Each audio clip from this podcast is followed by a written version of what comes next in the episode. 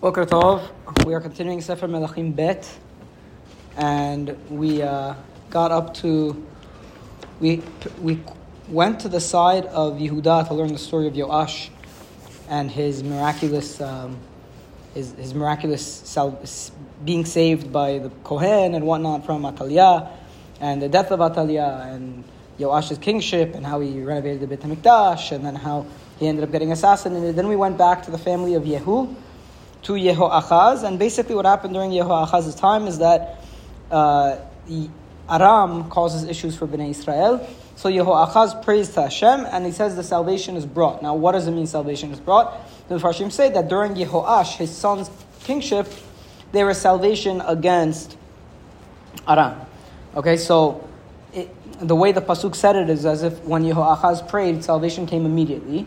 And therefore the Mefarshim say that he must have prayed at the end of his life, and then he, he made Yehoash king during his lifetime. And right away, at the beginning of Yehoash's reign, there was some salvation against Aram. So then Yehoachaz's prayers were therefore answered. Okay, does that make sense? Yeah. All right. Now we are up to Pasuk fourteen. Yeah, let's just quickly, uh, let's see. Oh, up to fourteen, right? So Yoash, uh, hold on. So let's just quickly uh, see what they said about Yoash again. So thirty-seventh year of Yoash, king of Yehuda. Yehoash, son of Yehoachaz, ruled over Israel. And... No, no, no. What? Oh, yes. In Shomron, and he reigned for sixteen years. He did what was evil in the eyes of Hashem. He did not deviate from the ways of Yarovam ben Nevat that caused Israel to sin.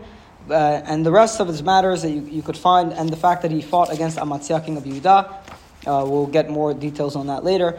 They are written in Divrei Hayamim and Malchei Israel. It's not the book of Divrei Hayamim that we have. Uh, Yoash uh, slept uh, or died, and he was with his forefathers. And Yarovam sat on his throne. Yarovam the second, right? That's the son of Yehoash. Yarovam the second, who we see is going to reign for forty-one years. Vayikaver Yoash b'Shomron im Malchei Israel, and Yoash reigned in Shomron with. I mean, he was uh, he was buried in Shomron with the kings of Israel. Okay, now we get up to Pasuk Yudalid, up to the death that we said we're going to speak about, the death of Elisha Hanabi. Elisha chalat holyo asher yamut bo, and Elisha got the sickness that he was going to die from. Apparently, the Midrash says that uh, he had three sicknesses. Here, if you look,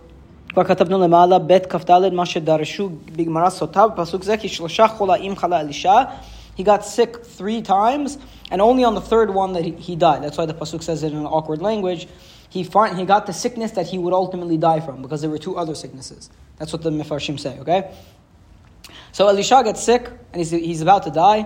Vayered elav Yoash melech Israel. So Yoash, king of Israel, goes down to him. Vayefka panav vayomar, Avi, avi rechev Yisrael ufarashav. My master, my master, you are the chariot of Israel, and it's, uh, how, how do they translate? Chariot of Israel. Horsemen. Horsemen. And it's horsemen. Okay, what, what does that mean? What does that pasuk mean?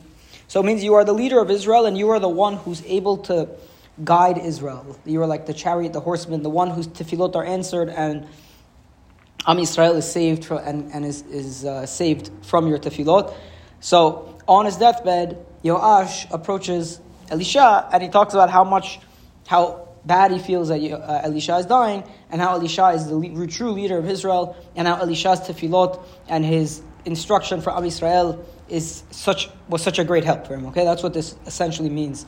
This phrase. This is the same thing that Elisha said when Eliyahu died, yeah. or when Eliyahu got taken up. Yes. Okay, so it's interesting that Elisha is being treated the same way, but this time not from another navi, rather from the king of Israel, Yehoash. Okay.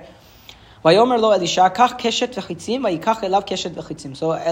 to Yoash, we're not done here. Take a bow and arrows. And he took a bow and arrows. He said,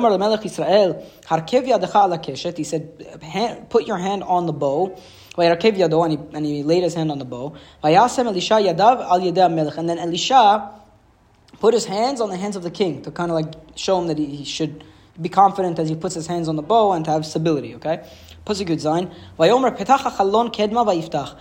Elisha says to him, open up the window that's to the east. And he opened it. Vayomer Elisha, Yireh Vayor, he said, shoot, and he shot. Vayomer chetz teshu'al Adonai v'chetz teshu'al ba'aram. And he said, this is the arrow of salvation to Hashem, and it's an arrow of salvation against Aram. Ve'ikita et Aram ba'afek ad kaleh. And he will strike Aram in Afek until their destruction. Okay? So what is this? This is a classic um, symbolism of nivuah, right? This happens often in nivuot, in which there is some physical item that's represented in the nivuah, or that's done to represent the nivuah, rather than just like tell him that you're going to destroy uh, Aram, you know? There's some, so in this case, the physical item that's represent that's representing the nivuah is that Yeho'ash, who we know is the one who's going to bring salvation against Aram, is holding an arrow facing east, which is east is the direction of Aram, and he shoots the arrow, and that and that represents him being able to defeat Aram. Okay, Pasuk Yudchet, Vayomer kacha chitzim vayikach. He said, take more bow, more arrows, and he takes. Vayomer lamelech Yisrael hach arta. He says, strike them to the ground. I think that means like shoot them more. Okay, or maybe it just means strike them in the ground in front of you, whatever it is. Vayach shalosh pa'amim vayamod. And then he says, okay, so he takes more arrows, and he strikes the ground three times, but then he stops. Yehoash. Okay? Vayiksof alav isha Elohim. So the man of God, Yani Elisha, gets upset at him. Vayomer la'akot chamesh o shesh pa'amim azikita et aram ad kaleh. He said, if you would have taken five or six arrows, then you would have hit Aram until its destruction. But now you will only strike Aram three times. And what? Because you did it only three times, the uh, it's not going to be a complete destruction. Exactly. That's what he's trying to say. Look, I don't know. This feels very relevant, frankly. Because it feels like it's it's very typical of Jewish kings to, against their enemies, never actually finish a job. We've seen it with uh, the Shaul HaMelech, with, yeah, with Amalek. Um... How the Jewish king has, we have this natural rahmanut that we inherit in our genes from Avraham Avinu, and it makes it very hard for us to completely eradicate our enemy. The second we see we are strong, we start to feel guilty and we pull back. And maybe that's what's going on with Yehoash as well, in that he's not thinking in terms of utter destruction of the enemy. And Elisha is there correcting him and saying, look, if you just would be more ruthless and use your arrows, you would destroy them completely, but now you're only going to destroy them temporarily and not completely. Okay, uh, it's, it seems like this is a problem that's endemic to Am Yisrael. You have that problem today as well. All right. Pasuk Kaf. Vayamot Elisha vayikberuhu ugdudei Moav yavo ba'aretz bashana. Elisha dies and they bury him. And as a side note, or some say as a result of the fact that Elisha's zechut wasn't there anymore, the the bands of Moabites started coming and pillaging the land every year. Okay? Pasuk of Aleph. Vayihem koverim ish. And it was when they were burying, at one point, not Elisha. Elisha was buried, no problem. He's in his cave, burial, everything is good. Okay? But the band of Moabites start to come, and at some point, they were, a, a few Jews or a few Israelites were trying to bury a man. And all of a sudden, they see the band of Moabites are running towards them. And they got very scared while they were in the middle of the, of the of the burial. So they threw the man into the cave of Elisha and ran away. And then when the man got thrown into the cave, he touched the bones of Elisha. And he woke up, he came back to life, and he got on his feet. Here, let me find you the... Uh, here. Merabotenu Zal in Pirkei Rabbi Eliezer said that this man, he became alive and he actually had kids after this. Wow. And why is it that he came back up to, came back to life? Because Eliyahu gave Elisha two times the blessing, blessing. Remember? Yeah. And Eliyahu only brought back to life how many people? Wow. One person. Now so far, how many people has Elisha brought back to life? Also one. So now, by waking up, by bringing this person back to life, then he gets double portion. Um, let's see, this man's name was Shallum ben Tikvah. I'm just going to read you the Radak here. And he was one of the great men of the generation. Shallum ben Tikvah. He would do righteous deeds all the time.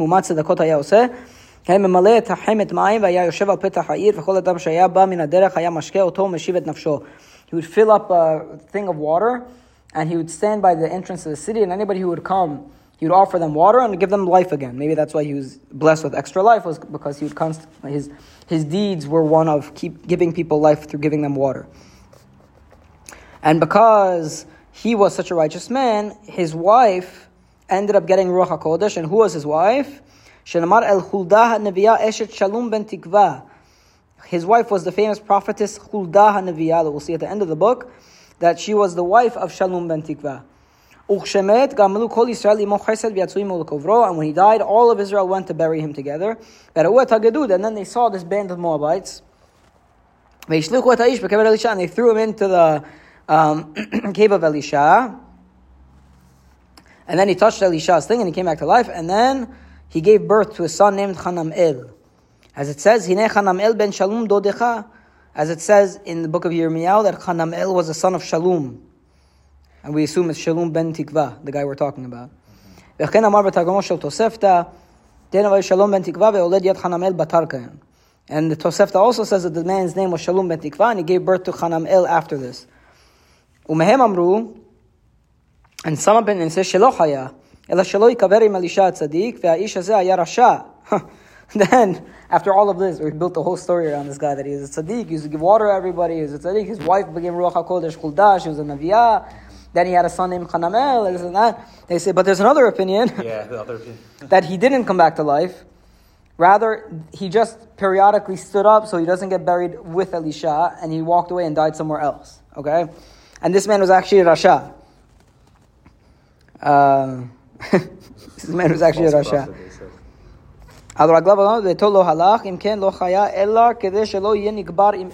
So why did he wake up? He didn't actually wake up. The second he was thrown into the cave, his body got on its feet and walked him away to somewhere else because he was Rasha and he didn't want to be buried with Elisha. Um, and then, oh, and then the final question is, how did Elisha then get double the portion of Eliyahu if he only brought one person back to life?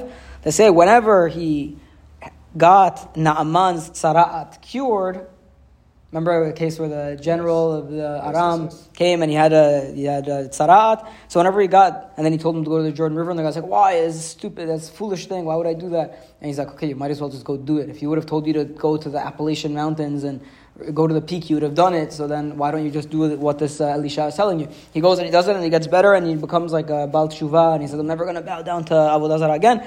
So that's the other bringing back to life of Elisha, because anybody who has tzara'at is considered like he's dead. he's dead.